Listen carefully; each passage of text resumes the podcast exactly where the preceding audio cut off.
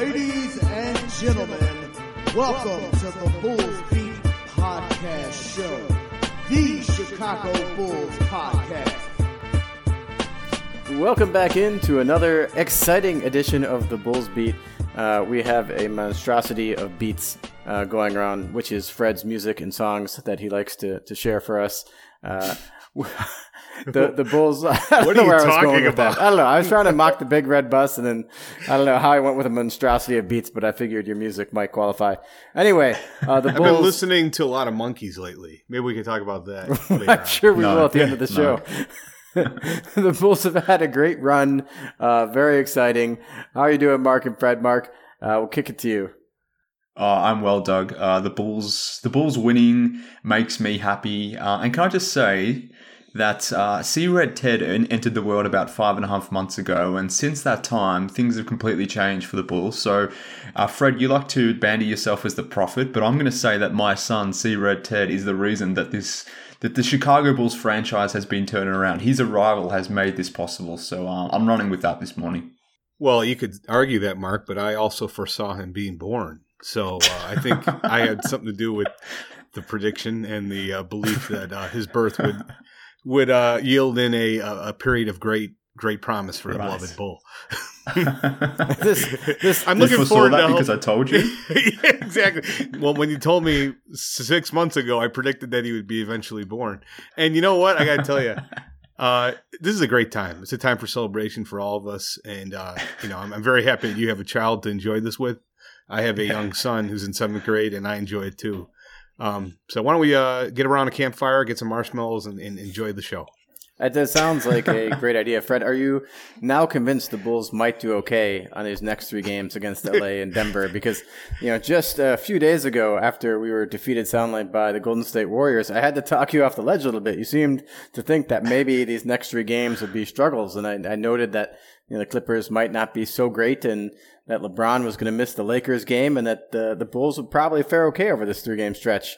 Uh, you- I, lo- I love how my better? one I, I love how my one negative prediction probably in the last six months, and you're going to highlight it right here in the, to start the show. I mean, it's so you know rare. darn well, you, you know so darn rare. well that game against did not look good. They did not look good in that loss against Golden State. But I had, uh, you know, I I hate to say this, but I doubted Billy's ability to just come through. And man, oh man, has this guy been coaching his rear end off? Last night against the Lakers.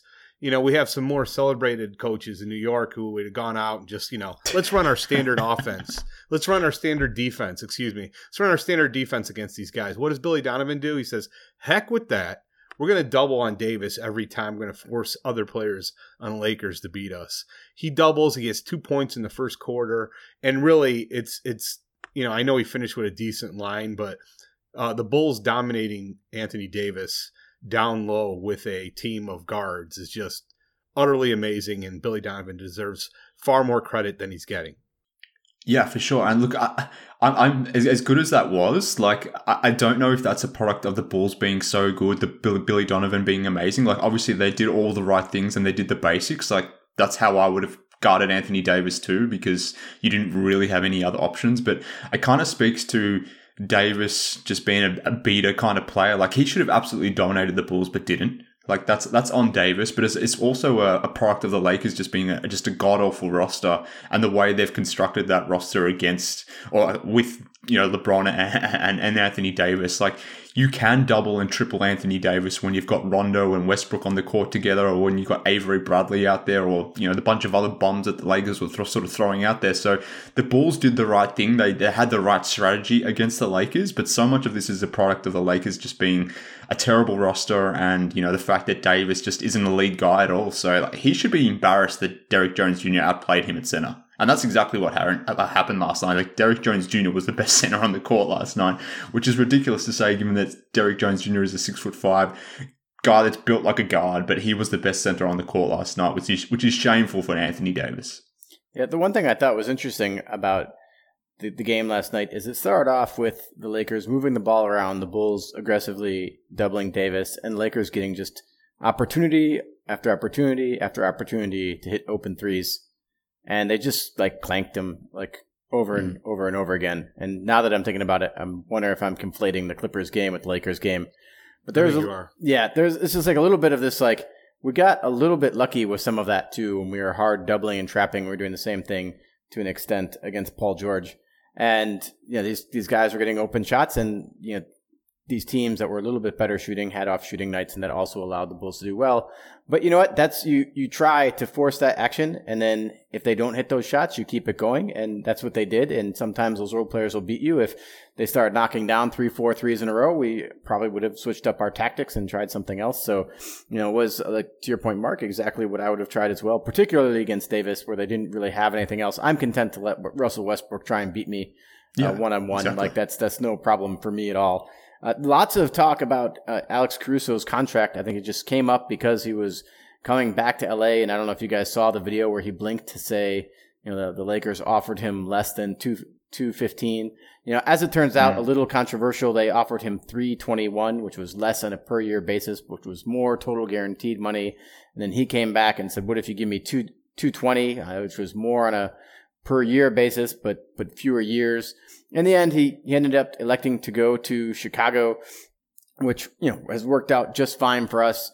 Uh, what do you think? Is it a mistake for the Lakers? And I, I, know it's not the Lakers beat, but I'm just curious. So much has been said about it in the last week. Do you think it's a mistake for the Lakers? Uh, what say you? Absolutely, it's a mistake. It's a it's a massive mistake. When you look at that team defensively on the perimeter, they went from a team with you know KCP and and and uh, Caruso, who were elite defenders on the perimeter, who really helped you know make the job easier for for um, Davis and, and LeBron to who scares you on the perimeter here for this team. They chose Monk over. You know, Monk's not a good defender. Bazemore well past his prime. They were he was good at one point. He's not that great anymore. I mean, I just couldn't get over. I, I Doug, I just felt. I kind of disagree with you a little bit. I, I thought some of the shot selection was absolutely atrocious last night from the Lakers. You saw Bradley throw up uh, several contested threes. Ellington was like one of five, and I know he's a decent three point shooter, but again, I thought their shot selection was atrocious. And you know, he basically they chose Horton Tucker over Mike Caruso, and I don't think that's a smart move. I think Caruso's a much better fit for a team. Uh, that won a title, and I don't really understand what they were doing in, in the big picture here. And I, I think that's obviously reflected reflected in their disappointing start and the Wizards' positive start. So um, was a massive mistake, and they should have just paid Caruso. And for them to go cheap is uh, inexcusable. Yeah, and, in addition to that, like there was a report going around this morning, or a story from Chris Hayes, Haynes rather, from um, from Yahoo about De- DeRozan going to the Lakers at some point. But then that idea got shelved. That sign and trade got shelved because they went the Westbrook route. So they sort of screwed it up with the whole Buddy Hield thing, and they could have got him with with uh, LeBron and Anthony Davis. That would have been a much better fit. They obviously didn't do that. They could have got Demar in to play that that third guy, let's say next to Davis and LeBron, which would have been a good fit. They didn't do that. They went the Westbrook route. They didn't sign Caruso, and you know the Lakers making these dumb decisions has been uh, you know to the beneficiary of the Bulls, and we sort of saw that culminate last night where the Bulls were just I don't know, they just look so much more faster, so much more athletic, so much more younger, I guess, as well. And more of a team as well. Like, I, I think this is the thing that I keep coming back to, guys. Like, we're, we're 14, 14 games into this season, and look, I expected the Bulls to look like this somewhere in the middle of the season, but the rate at which they've sort of come together and gelled as a team to have 10 wins after 14 games, like you see teams like the Celtics and the Hawks, they're floundering along. Like those teams should be better than the Bulls, given that they are effectively the same team coming back from last season, but for whatever reason, they're, they're just, it's just not working internally, I suppose. But to the Bulls to be this cohesive this soon and the impact that guys like Alonzo and Caruso had and, and the way they impacted that game specifically against the Lakers, uh, yeah, it was just poetry in motion, in motion I suppose. It was, it was pure bliss for me watching that. I loved the, fact of that game where we had uh, DeMar and Zach like leaning against each other at the end and it, mm. uh, just tweeted out. It reminded me of Pippen and Jordan in the flu game, even though obviously no one had the flu, but just sort of this like, you know, really closeness that has developed. You've seen that with Lonzo and guys too. Like everyone on this team seems to really, you know, love each other and be very happy about it. To your point, uh, I, I, think that's great. The one thing I'm going to add about Caruso and to a lesser extent Demar, I don't know how you chose Russell Westbrook over Demar, especially given the contract situation and the fact that you're in the tax. Like you could have had Demar and Caruso instead of Westbrook right? Like just salary wise, those two guys make less than Westbrook does. So if you were concerned about the tax, that's like an especially stupid move. Uh, so that one like really boggles my mind. Caruso, I kind of get like if you're just thinking like I got to pay 17 million in tax or 20 million in tax per year on him, and you say like, yeah, I don't know that this guy's really adding, you know, 30 million in value at the end of the day. You know, I kind of understand that. I mean, the Lakers make so much money that I think they could kind of, you know, just live with it anyway, especially if they really want to be a, a contender. Like it made sense to do that, but I sort of get it. The fact that they tried to convince him that like, oh, look how much tax we'd have to pay, poor us. You know, like you, even though you've only made five million in your career, should should sign here for less. Like, you know, no. I mean, I don't think there's any hurt feelings anywhere around, but, but yeah, I, I just I. I don't blame them so much. Like it's it's like it's when you're deep into the tax, and this is kind of maybe Fred to our point on the No, Bulls. Bulls no, beat. Doug, Doug, Doug, you gotta you gotta you figure out who you're gonna pay. off.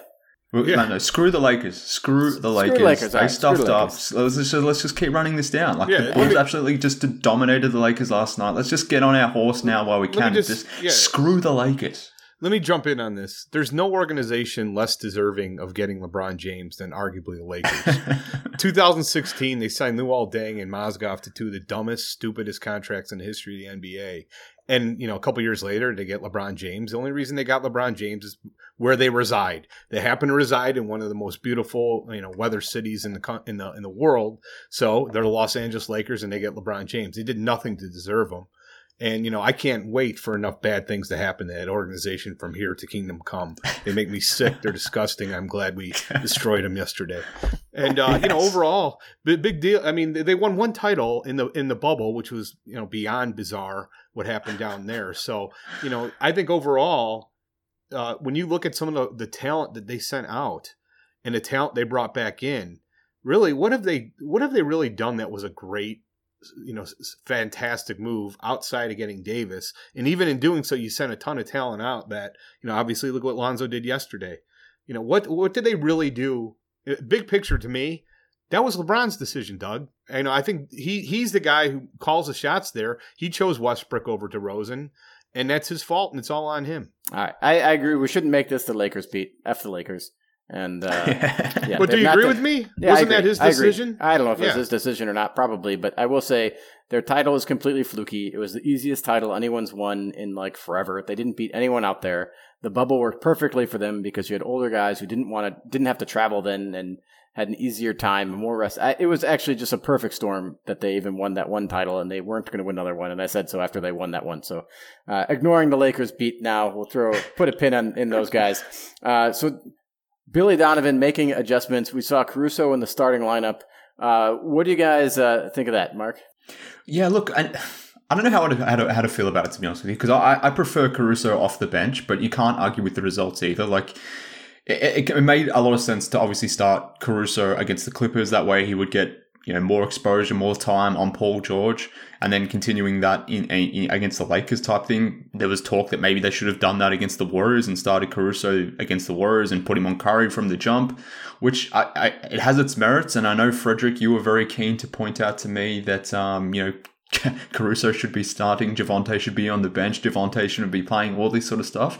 But look, I, I, I like it, it. can work for now, let's say. But I ideally, I, I still prefer him off the bench. Um, maybe maybe it makes more sense um, for now, but I, I- just like the idea of having having Caruso on the bench with, with a fully healthy Coby, and then those two countering Lonzo and LaVine when they go to the bench. So I, I- ideally that's where I like it to be, want it to be. I think that makes more sense, and I think if you have Caruso more in like a twenty to twenty five minute role, then he can just go balls to the walls for those compl- for those minutes. Whereas if you're trying to rely on him for 30, 32, 34 minutes, then he can maybe get exposed from a foul point of view because he does go so hard. So it's just something to consider. Like, do you get the best version of Caruso because he plays less minutes and he can go crazier for longer or for short amount of time? Or, you know, are you going to get the same version of him if you're playing longer?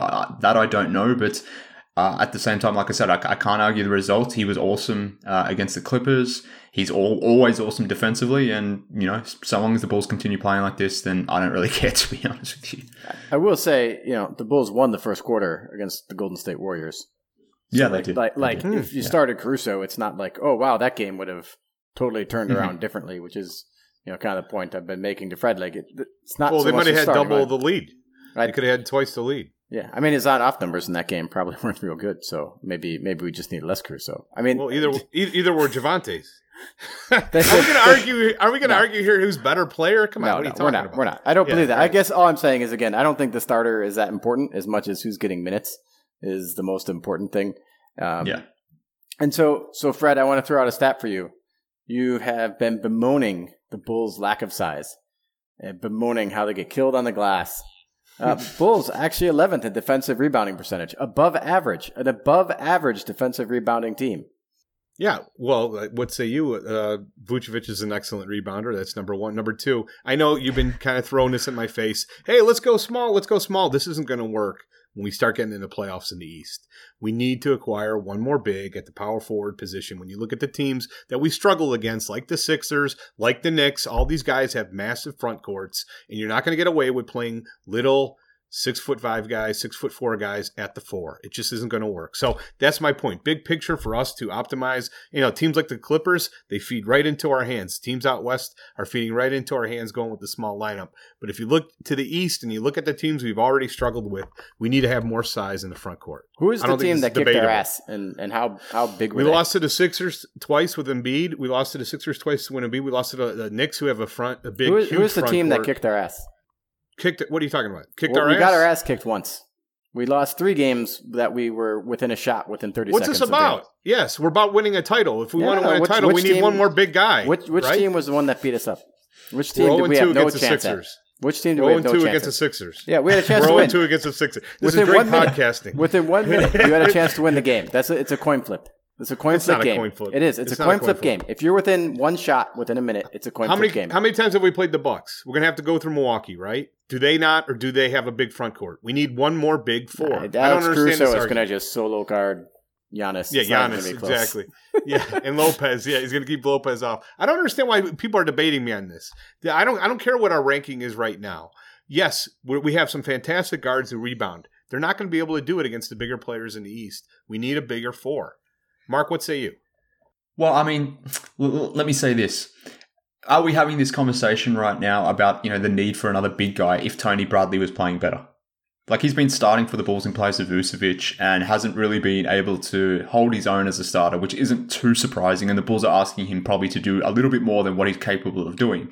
But if Tony Bradley was playing up to a level that you would expect maybe a reserve guy to come in as a starter, are we having this conversation right now?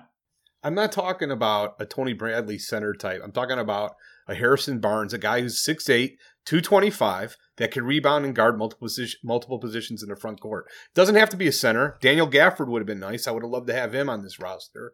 I think he would have been a perfect fit. But, you know, a guy like that that can go at the four and five, occasionally pick up bigs.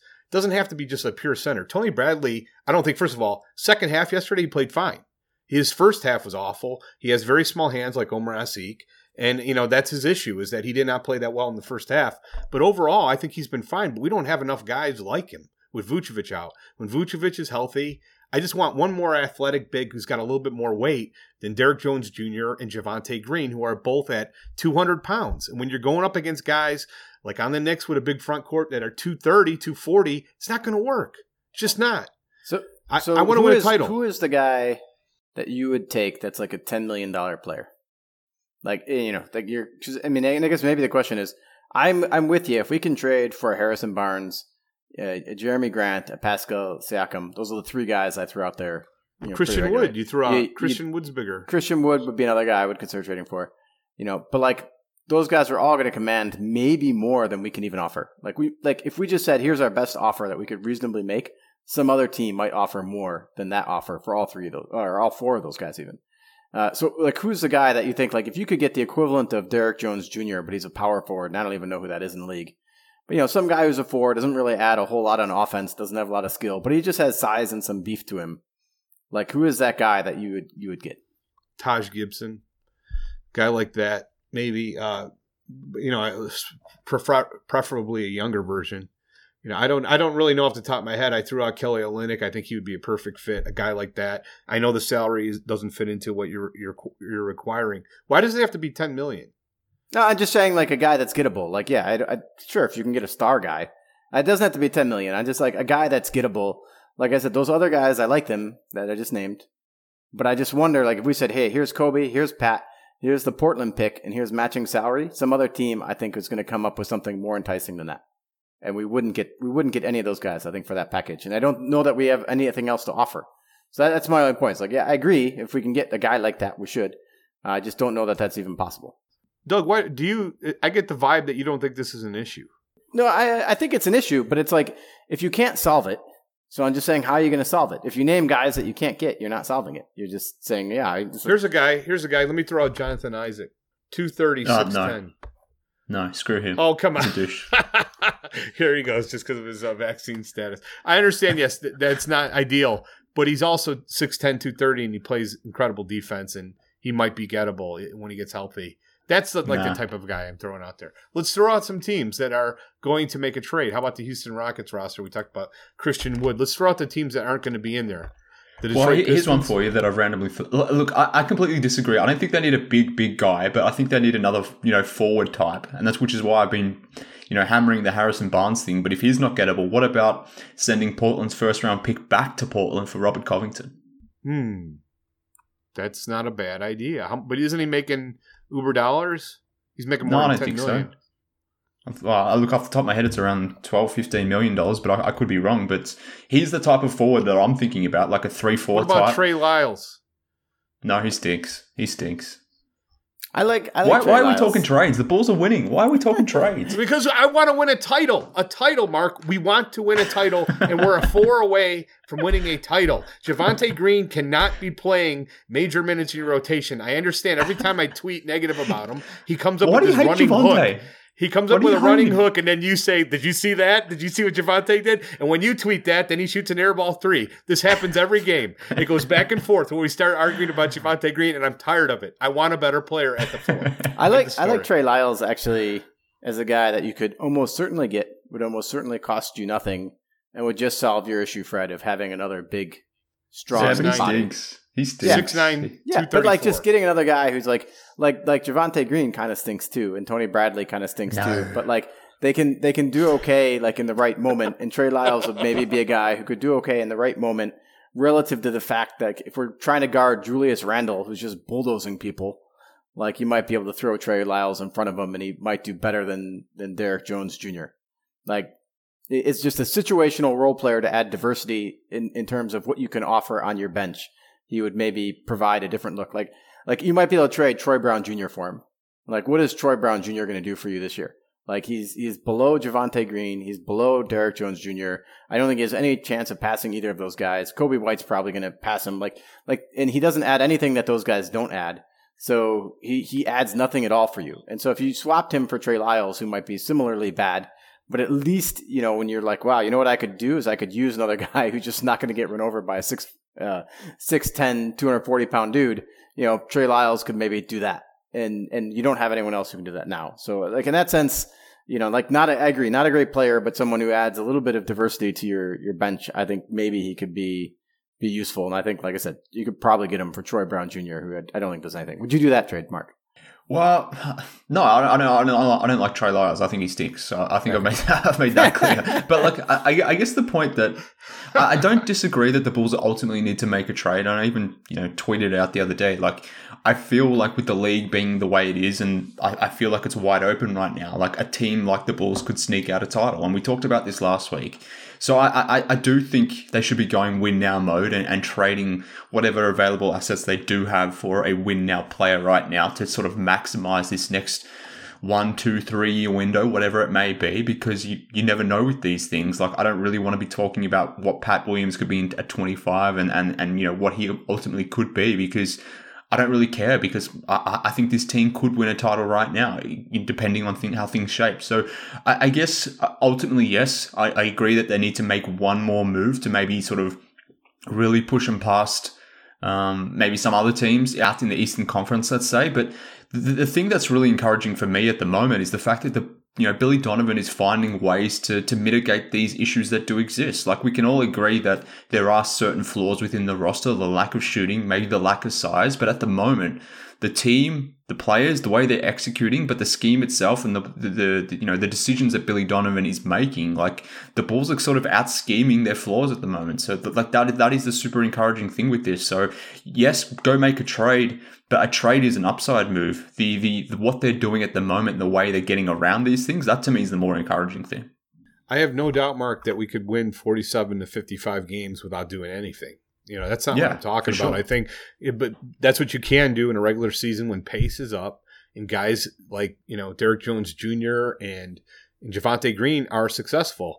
But let's be honest, chances are when things slow down in the playoffs, they're not going to be as successful as they are right now in a regular season. We're going to need one of these guys. And the name I keep on hearing, people throw around. They threw it around today on Waddle and Silvy when I was waiting is uh is uh, Marvin Bagley, and I'm like, no, that's exactly No. not what we need. He's a horrible No. defender. He's one of the worst in the league in terms of defense. He's exactly what we don't need. Just want like a Yeah, Taj. Gibson, like a Taj Gibson type that can bring you bring it to you, rebound and play defense, and just help us when we play some of these bigger lineups that are presented with the Nets, with the Bucks. You know, if to get by those teams, we're going to need a little bit more weight in the front court. Yeah, I, I, Prime Udonis Haslem is another other guy, or like uh, Yeah. PJ Brown. Or Great, something, great like, uh, a guy like that. And I and I don't I don't know like I like who out there is like that, like that, like that. In a, in some ways, that even like player archetype. yeah, is that, almost that, just play dead. doesn't really exist. like the power forward that shoots like mid range jumpers, and you know it's just like there's just not many guys that are that are building their game in in that type of way uh, these days. So to move it along a little bit, maybe I'll just say, interestingly, do you think the Bulls in the short run, just say the first two three months of the season, are they actually better without Pat Williams Yes. playing?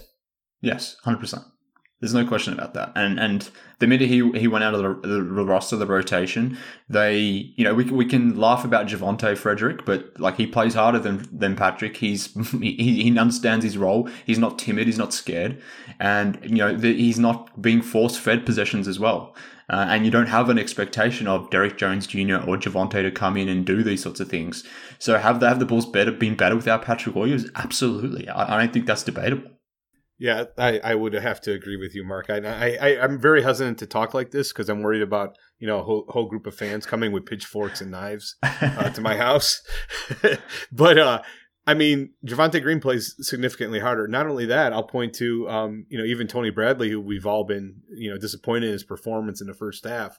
There was a play in the second half yesterday where he contested a ball at the rim, sprinted full court to the opposite end, drew in a couple guys, and then allowed ball to hit a wide open three in the perimeter. That play alone, I saw. I, I haven't seen you know Williams do anything like that. Just where he just played full out that hard all year last season in 2,000 minutes. So he he's got to learn to get a better motor, or else I'm really concerned that this is not going to be the pick that we envisioned with number four overall. So Yeah. that said, that said, Williams could solve the problem if he comes back before the end of the year and really starts playing with some aggressiveness and just says, you know what, I want to be a four, use my size and really play and fight hard. And then maybe we don't have to make the trade and hope that he can grow into that player. He's got the body for it, Mark. That's exactly what we need, right? Yeah, but I mean, like, can you teach aggression? Can you t- teach, uh, or, you know, force him to be something he's not from a pure mentality point of view? Like, uh, again, I was thinking this watching the Lakers game, the Clippers game, but like, Ayo is 14 games into his season. And look, I wasn't the biggest Ayo guy coming out of the draft, but what I did, like, realize was, was no matter what his ceiling was, that dude was going to reach his peak because he has confidence in himself. He has the ability to just go out there and, and not really care and just he's prepared to make mis- mistakes and prepared to just play, you know, or find out what his best best case scenario is. And like I have no uh, concerns or questions around Ayo reaching his his peak form, whatever that may be, because he's prepared to go out there and do it. Whereas you know, you, you watch guys like Patrick Williams and in, in years past before, like Lauri Markkanen and Wendell Carter, guys who just got in their head too much and maybe overthought things. And, and you just, you could see them limiting themselves. Whereas someone like Ayo, for example, just comes out and just does Ayo things. And I was sitting there watching Ayo just thinking like, man, if, if Patrick Williams had this mentality this guy has as a second rounder, then he would be the player that we would need a power forward, Fred. So you can say like when he comes back in, if he were to come back this season, that maybe he solves the problem. I don't think he would because I just don't think he has that Ayo mentality, which I wish he kind of had. And, and if he did, I would feel completely different about him. But at this point, there's been no signs to suggest Patrick Williams shows that. But yeah, I don't know. It, it is what it is. We, we can bang about Patrick Williams trades uh, long, uh, you know, for days and days, but there, there's better things to talk about. It, it's funny because Ayo makes so many mistakes. Yeah. Like, But that's does. good. He makes so many. Like he makes he makes terrible passes. He he's trying to like break Coby uh, White's record of getting Yeah. blocked at the rim. Like he just just like just. But the thing is, he presses all the time. He's always on, and so like for every one of those mistakes, he also does something incredibly disruptive. He also jumps up and rebounds over like Anthony Davis. He like does something incredible, and so yeah, he's out there making mistakes but you completely live with that because over time that Mhm. level of aggression those mistakes are going to become less and less as he learns what he can and cannot do. And all of those great plays are still going Yep. to exist. And he's going to be a really solid player. So i don't and i'm actually thrilled in some ways. And fred i know you're going to love this how many minutes would Ayo play if tom thibodeau was the head coach That's like you know like i love the fact that, that donovan. Exactly. I love the fact that Donovan is willing to let Ayo like hustle through all of those mistakes because he's like, yeah, some of the total impact here is really good. Even though this guy just like had his like third turnover in a row trying to like lead a fast break through transition, but that was after he stole the ball and like ripped a rebound out of Anthony Davis's hands or like whatever other crazy good thing he did. You know, like he giveth and he taketh. But like the overall impact has been really good. And like i said the, the longer you let him play through that especially seeing what he's doing the better and better the returns are going to be for having him. And he solves a big problem for the bulls going in, into next year i think. And this is one of the reasons why i kind of like Javonte green and i like the fact that the bulls are giving him minutes too green's here for another year at the minimum and you can say he's not a great player and i would agree Derrick Jones Jr. is making 10 million and he's probably not going to be back. The Bulls are going to have only so much room, you know, to spend. And so getting a guy like Green who can be a contributor and having Ayo who can be a contributor on these minimum salary deals going forward is going to have long-term benefits for Chicago. Uh, to move this along to one other thing, Nikola Vucevic, someone uh, brought up, would you undo this trade? And I think I am the only one in the world who says, uh, who says yes. So shout out to, to Calvin Wisen, who I promised I would give a shout out to, uh, for saying, you know, the, the reason you can't undo this trade is because DeMar doesn't come and because he didn't mention Ball specifically, but I've heard other people argue because Ball doesn't come. I think Ball just wanted Chicago. He wanted the market. I think DeMar came because we were the only team that was offering him lots of money. So I don't think that end is true. If it is true, then of course you take this trade. If he was the key to make all this happen, uh, I think that's one of those things that's unknowable. But if it is true, you have to keep this trade. Assuming for a second that those guys come anyway, uh, would you do undo this trade uh, today? Uh, what say you? Well, I again, I'm worried about the pitchforks and the and the and the uh, the torches. I Oh, would, no. I, I would for this reason. I think Ben Simmons is gettable with it, those assets, and I am going to hold out. I'm going to hold out and say I think Ben Simmons on this team fits perfectly. I think you play him at the power forward position. I think he's at 6'11", 250 pounds. He's an elite athlete, and you really create something that's special here. Uh, you run him um, when uh, DeRozan and LaVine are at the top of the key and they throw that pocket. You run him at that free throw line and you have him run three on four, four on three, uh, three on two, four on three.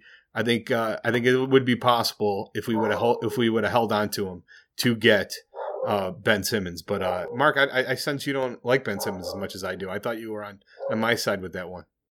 Well, I mean, what what are you two banging on about? Like, this is ridiculous. Like, I'm I'm Australian, so yes, I I probably ap- appreciate Ben Simmons more than most. Uh, I'm going to go out and say that I'm the biggest Wendell fan out there. I don't know if that's true or not. There's probably some uh, some others out there who are equal, if not more. But I'm just going to claim it here on the me. podcast. Well, yeah, well, maybe, but like, I, I don't, I don't understand what you guys are saying. Like, firstly, the, the Ben Simmons thing makes no sense because you, you've acquired Demar and you've got Lonzo. Like, why would you want a, a player like Ben Simmons who doesn't really fit with those guys? Like, maybe before you got those guys, I, I understood the, the appeal of getting Ben Simmons, but not now. Like, it doesn't make any sense. And if anything, I would want to have Ben Simmons next to Vucevic because Vuce maybe Ball brings out just the hit best. seven three pointers. He just hit seven three pointers. Why would he not So? fit with Ben Simmons? He's a Because fantastic shooter. That's what you got to both put ball around Ben handlers. They're both point guards. So you, you, you don't want that. I, I think I- Ball and Simmons would fit. yes. Ball doesn't really do half court. Nah, I, I, I don't feel it. Don't feel it. So I love that- Simmons that- at that's center. a terrible idea. I, I say you run him at center. Yeah, now that Fred told me he's six eleven, I I'm like, and I thought he was like six eight because I'm a moron, I guess. no. but like, like now that I know he's six eleven, I'm like, man, Ben Simmons is center. Yeah. No wonder he doesn't fit with Embiid. Just just run him at center. Just There we put go. Four shooters around him. There run him go. at center. I agree. Anyway, I still don't like Ben Simmons.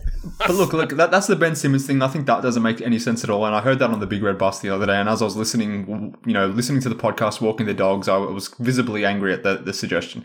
But the other, the other, the other topic here was, um, who was it? Uh, Going back and undoing the Vooch trade. Like, no, like we're not talking about the Bulls being a win now proposition now. If you if you don't do the Vucevic trade, if you keep Wendell Carter, and again, I say this as one of the biggest Wendell fans going around. And Wendell is having a fantastic season in Orlando. He's shooting like forty five damn percent from three point line. His passing's coming along. He's looking like the Wendell that I believed in. So I'm very happy about that. But I, I still don't believe you get that in Chicago necessarily. And even even beyond that, like we're talking about the the Bulls being one player away from a championship. We're, we're talking about them being win now mode.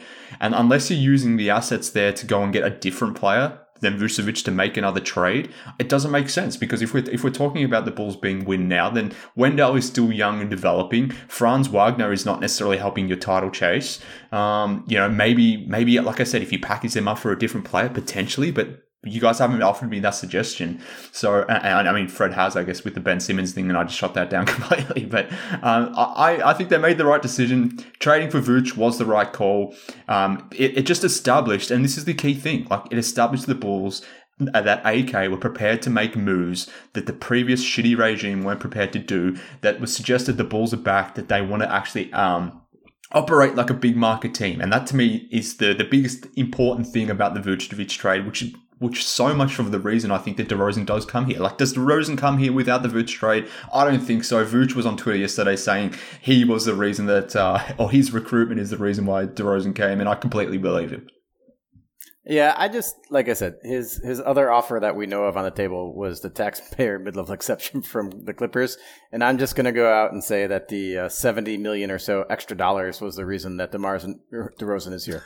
Just just my opinion. Well, we- just my we- opinion. Like I brought up before, though, like we we just released this morning, like, um, per per Yahoo, per Chris Haynes, like the Lakers and Demar were trying to organize a sign and trade, And they didn't. Now, obviously, the Bulls they didn't. Yeah, they and- didn't and have the Bulls money. And they, and they didn't like They did and have the money via a sign and trade. They No, but they did. they they they, the Bulls they didn't once they got Westbrook and the West they, they Yes, they that- that- ended so that, that changes they ended that pursuit.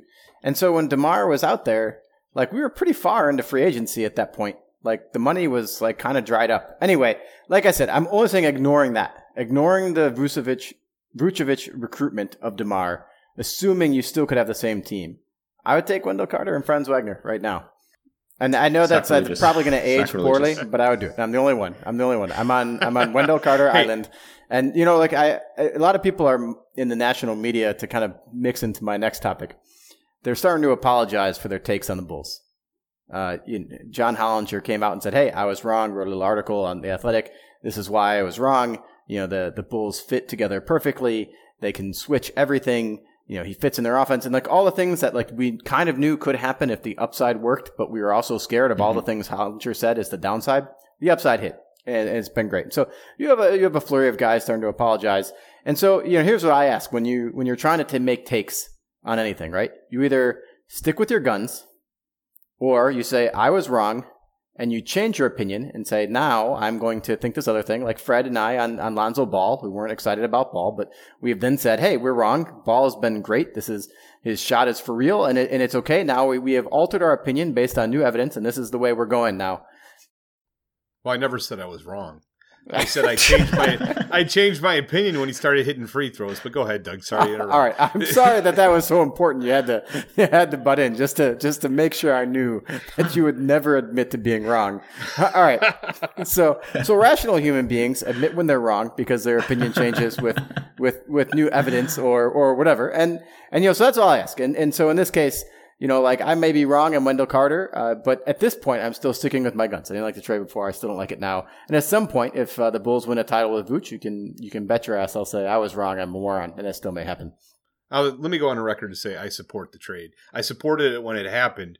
I'm just saying, in retrospect, now looking back, seeing how good Franz Wagner has been, and seeing how good Wendell Carter Jr. has played, I think I, I think you can make the argument that the Bulls would have the assets to acquire Ben Simmons. That's the only reason I'm saying. In so retrospect, happy with Ben Simmons, aren't you? I just I think the guy would really put us over the top. But um, Well, big can, picture. can I ask you this, Fred? Can yeah, I ask yeah. you this? Go ahead. Go You, ahead. you did say Franz Wagner was going to be a bust. So are I you didn't- saying now you Did I say that? wrong about that? Yes, I've got the receipts. Are you wrong on that? Can we get that on record?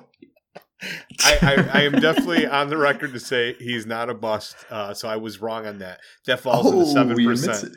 The seven percent. Let me go on though to make another point though about Nick Friedell. Nick Friedell is one of these national writers that you're referring to, Doug, who uh, continues to go on and dismiss the Bulls like he's done for the last decade. Um, Probably This is a rightly guy- so for most of that Well, decade. No, to be fair, no, no, no, not really. Um, he go. This is the same guy. So he, he goes on Waddle and Silvy last Friday, and he imme- immediately says the Bulls ceiling is you know not past the second round. This is the same guy who in 2000 who was against the Zach LaVine trade. The same guy who believed we should not have matched the Kings offer for Zach LaVine. This is the same guy who said DeRozan was uh, we overpaid for DeRozan. The same guy who said the Bulls would be lucky to be uh, tenth or getting in the play in. His credibility, he's got the credibility of a donut. This guy is why, not. why are you bringing him up? Well, I'm pointing out that you're pointing out these national writers Yeah. who continue uh, their inability to admit. I don't. I don't they're think anyone. No. No offense to Nick Friedell. I guess maybe some offense to Nick Friedell, but I don't. You know, I don't think anyone views Nick Friedell as a great basketball mind. Like, like, like covering the league, like he, like he's one of those guys. He's like a reporter doing, like, like he was our local guy forever, right? Like, Yeah. like I mean, if, if you were to to listen to all the different local people, like you, you kind of probably didn't think Nick Friedell was like a, in the same tier as like K.C. Johnson in terms of his like basketball knowledge, like as an example. Like he's That's he's more point. of like like or even Joe Cowley. yeah, I was gonna say like Oh, he's more yeah. of like in the Joe Cowley like tight like so he's he he was not like a Joe Cowley. I'm gonna just write everything negative. But like Joe Cowley is another guy. Like you don't you don't read Joe Cowley and think like oh He he's a basketball guy. You think like Well, this is a he's guy who, purposely trying to. He's an Yeah. entertainer. yeah, he's an entertainer. to- He's, No, he's he's there trying to he's tr- he's there trying to rile people up. You know, like he's got like the Howard Stern. Maybe they'll hate me and they'll read me kick. They'll just read me. They'll click just so they can fight about what I say. You know, but whatever. Like he's he's not but he's someone. not dumb. No, not he's, dumb. but he's not Yes, there for his is. basketball acumen, right? Like like Cowley, like Cowley could cover anything. You could just put him onto like covering golf, and he would just like pick the most negative storylines about golf and write about them. Like it wouldn't matter. Like his shtick would like it's it's not a basketball shtick. He just happens to be covering basketball, and I think that Nick Friedell is more in that group. Like K.C. Johnson is a, a very smart basketball mind. Like he couldn't just go cover college football in the same way he covers the NBA because he knows so much about basketball. Maybe he knows a ton about college football. I shouldn't assume, but my guess is, you know, he, he just probably doesn't, right? Like he he knows a lot about basketball. Nick Friedell is like another guy. He's like a generic reporter. He's a, he's a journalist as his skill. His skill is journalism. His skill isn't basketball. And so, like when you look at someone like John Hollinger, you know, or some of these other people who, like Nate Duncan, is one of my favorites, who also ripped this trade, and Danny Leroux uh, on the the Dunk podcast. Uh, you know, like no one liked this trade, but these are like really smart basketball analytical people who didn't like this move. You know, who are not just like random journalists. They're people who watch. You know, I know I know Danny and Nate watch every single basketball game, like every game in the league, like every day and, and and cover it. Like these guys know what they're talking about, and they they had these opinions anyway. No one's confusing Nick Friedell with that type of guy, right? Like he just gets the ESPN scouting report of like whatever the research guys say, and then he he writes up something about it because he's a journalist, and and so that's all I mean. Like it, it's it's not bad, you know. He can be a great journalist, but you know, like I. I don't. I don't care so much about those types of guys' opinions as I do these other guys who are clearly, you know, like really deep into the basketball weeds. No, I, you, you're right. And and look, I, I noted this the other day as well. Like Hollinger had the stones to come out and say he was wrong, which to me, you know, I appreciate. And and I won't. You know, John Hollinger's no longer on my shit list. Let's say I, I have no issues with him. Like he wrote some terrible stuff in the offseason that I thought was stupid in the time. and was going to clearly be proven wrong, and um, it has been proven wrong. But he owned that, so you know, credit to him for doing so. Um, you know, you, that's all you can do. You can give him credit for that for that situation. Whereas guys like Cowley or Friedell or other dopes like that who continue to whatever their angle is will continue to just you know go down with it go down with the ship so to speak like Joe Cowley continues to talk about Zach LaVine not being a max player or he's bad on defense or you know whatever nonsense he wants to talk up and you can say that it's due to you know, just trying to be a troll and that's how he gets engagement, but it just makes him look like a dope. And similarly, I think like Seth Partnow at the moment is still doubling down on the fact that, wow, you know, Demar being this good at 32 wasn't a thing, a thing that could be foreseen. And that's his justification as to why, you know, he wasn't really wrong about his negative takes. No, no, you were wrong because you didn't actually predict or didn't see that maybe this version of DeRozan was, was, was possible because he was finally playing with a guy like LaVine who could take pressure off him on the perimeter, or he was finally playing with a center like Vucevic who could help enable his own game. So, yeah, I've got no issues with guys like Hollinger because they've come out and known it, but, but those that continue to be stubborn, they can get screwed. Yeah. All right. We got 10 minutes left. I got a bunch of quick topics. All right. So just real quick, uh, I'm going to, for each one of these, Mark, you start, Fred, you go next. Um, we've had a lot of, besides the Bulls, we've had some other successful teams. And I want you to tell me for real or BS? Like not for real. Like this is, this is either just a hot start, but they're going to fall off. Uh, Washington, nine and three. I think currently they're the second best team in the NBA. For real or not for real? For real for the regular season. Okay. Not for real. They'll Yeah. they'll be in a play-in by the time the season's over. I'm with Fred. I don't think that, I don't think they hold on to it. All right. Uh, we'll start with you on this one, Fred, because I'm more curious about your opinion. The uh, C Cavs Eye Fred here, Cleveland Cavaliers, nine and six. They're absolutely for real. I mean, uh, Mobley's the real deal, even though he was 0 for 11 yesterday. The guy's one of the best rookies I've ever seen on the defensive end, and uh, they have a lot of good supporting players. So I'm absolutely all in with the Cavs. I mean, all in is Well- in terms of they'll be like 41 wins. They'll, they'll make the playoffs. Nobody, they'll, for, should for real is team. this in this sense they will Yes. make the playoffs, not play in playoffs. They'll be in the top eight after No, the they'll be play a- tournament. They will not. They will lose in the play-in. They'll be on nine or ten seed. Okay, I'm going to count that as not for real then. All right. Okay, you, you go. Mark. Well, I think I think Mobley got hurt yesterday, if I'm not mistaken. So look, Are maybe that may influence the decision. But Yeah, I um, believe he's uh, out. Look, maybe I'm wrong. like two to four weeks. If someone, so, uh, Yeah. yeah. Oh, you're Uh, you're right. Two to four weeks. Well, t- I take it back. They're they're not. for- Sexton's out for a number of weeks as well, so they got a That few just Well, helps. injuries. Sexton. That's a good thing when Sexton's out. Go ahead. fair enough. Fair enough. No, right, I don't so- believe in the Cavs. I'm not a I'm not a Cavs eye fan like like Fred is. So uh, they'll eventually have a losing record. Yeah, I think if Mobley had stayed healthy all year, I would probably be in the for real category, and I would give them like I think they would make the eighth spot, seventh, eighth spot. But uh, losing him for a month, I, I, yeah, I, I'm gonna, I'm gonna say they're gonna fall off. But I, I certainly, I think we all agree they're they are legitimately better than we thought they would be. And last one, last team. I don't know if this is entirely counts as for real or not for real because they're only a little bit better than we thought, but I thought they were better enough to mention because they're currently in the playoff bracket. The Charlotte Hornets at eight and seven. Uh, are they going to be in the playoffs, top eight at the end of the year? Mark? I mean, this this one's tough. This one's tough because it, uh, to me it sort of is less about the Hornets, but more about the two teams that I referenced earlier, the the Hawks and the Celtics. Like those teams should be better than the Hornets. Um, and like I said before, like those two teams should have been further along than the Bulls right now. But I, I don't know what's going on with those teams. Maybe they can't get it right. Maybe the Hawks. I mean, the Hawks have had a super tough schedule, but no, I'm going to say the the Hornets will be in the playing situation. I'm going to say they're going to they're going to fall to the uh, they're going to be in the play-in situation, but they're going to lose because if you look at it right now, they're ahead of the Bucks and Hawks. They're not going to be ahead of those two teams by the time the year's out. They're right now the eighth seed, so I think they'll probably get in. They'll stay. The, the Raptors will probably fall out, but um, I love Miles Bridges, man. I've always loved him. I've loved him from the, the time he was drafted. He's really taken a jump, but everything else around him outside of ball, eh, you know, that's what I say. Big E H, eh. Ball, it's ball in in um, Miles Bridges, and that's it with that So- team. You know what I mean? So here's what you got. Uh, you have Washington, Chicago, Brooklyn, Miami, Cleveland, New York, Philadelphia, Charlotte uh, at the top eight right now. Boston and Toronto nine and ten. So now, Fred, you just said that Milwaukee and Atlanta will be in the playoff, at the play-in.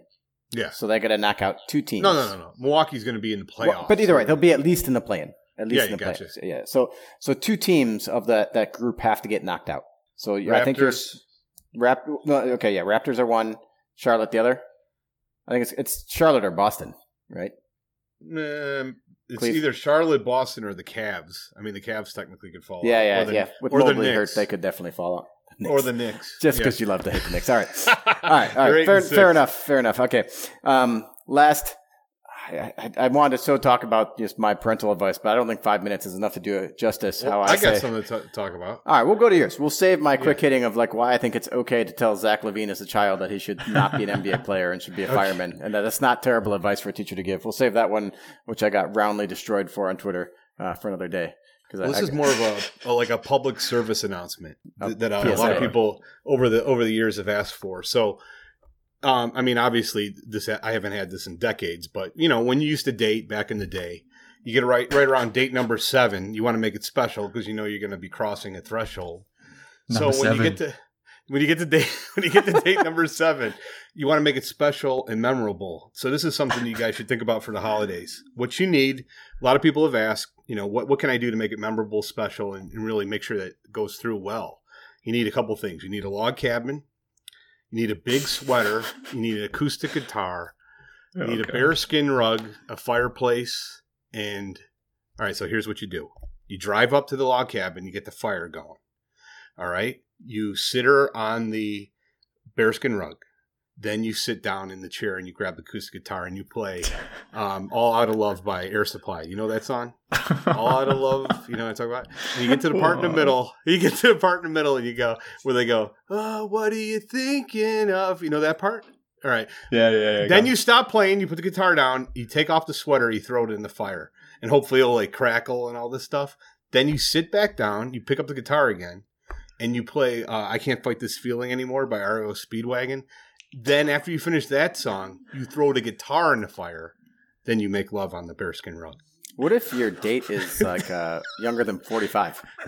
What do you do? Do you do something different? Like what are you talking because about? because maybe they maybe they want want to know a song they've heard of before. Well, they've heard of these songs. Mark, you heard of those two songs, right? You're Australian. Come on. You've heard of Yeah, uh, I've- I've- I'm All Out of I've Love by Air those. Supply? I've who heard of has those not songs. heard of Can you imagine? songs? Do you think your spouse would be excited if you played "I'm Out of Love" by Air Supply? All Out of Love. All, out of love. Yeah, you yeah, got to get it right, Doug. If you played REO Speedwagon and Air Supply for your spouse, Mark, do you think those would be the songs that would go nuts? Like, be like, oh yeah, I'm pretty sure my parents love this stuff. That's what the reply there would be. to, to be honest with you, like I, I haven't formed an opinion of the suggestion yet because I'm still trying to comprehend it. Because I'm wondering how we got to this topic now. Like we went just from we went from literally talking about the Eastern Conference, who's going to make the playoffs, the play-in, to somehow wooing your partner on the seventh date and you know playing her Mark- some ridiculous songs. Like, what are we doing here? These are a guitar. seduction. These are seduction I, techniques. I think you're, you're timeless art. I gotta say, Fred, anyone anyone who was uh, excited about that, I would think is a little bit psychotic, and I would not want to be with. Anyone who's like, you know, what turns me on is you destroying your stuff and throwing it in a fire.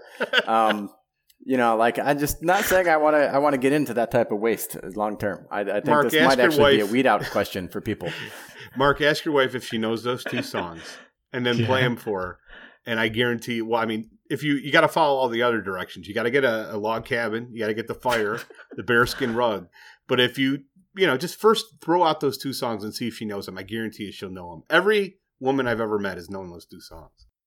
Well, look, we're we're coming to summer period down here, so um, in down under, so we won't be going up to a log cabin with a bearskin, whatever carpet or whatever rug or whatever you said. We're not going to be lighting up a fire anytime soon.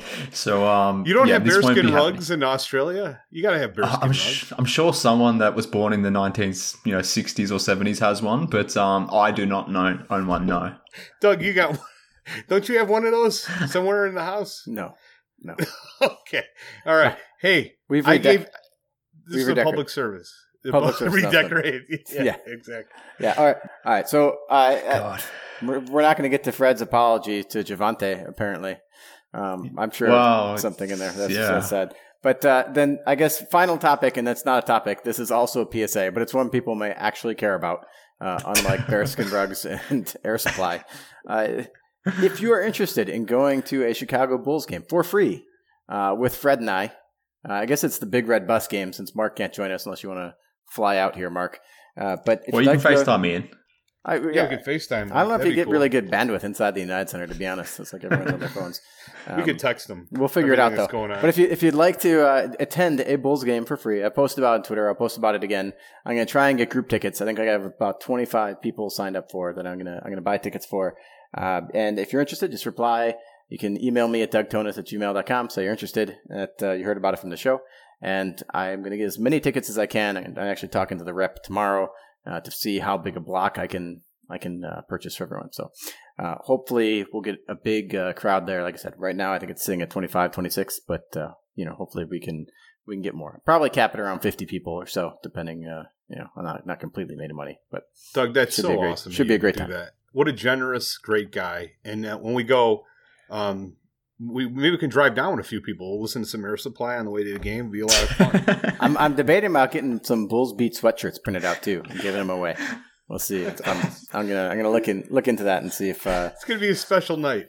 yeah. So should be Well, fun. I mean, if, if Doug is shouting fifty people seats to this game, like, could you not, Fred, like, buy me like the, an airplane ticket to come over? Like, it's probably actually more expensive than the 50 seats. I gotta be honest with you.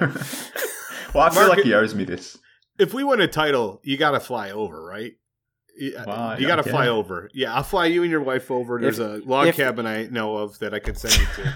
You can stay out there. I, if the Bulls make it to the finals, Mark, I will pay for a ticket for you to come visit us and go to a finals game. I'll acquire finals tickets Wow. for the three of us to go Well, that's join on, uh, together. that's on the record. How That's awesome on the is record.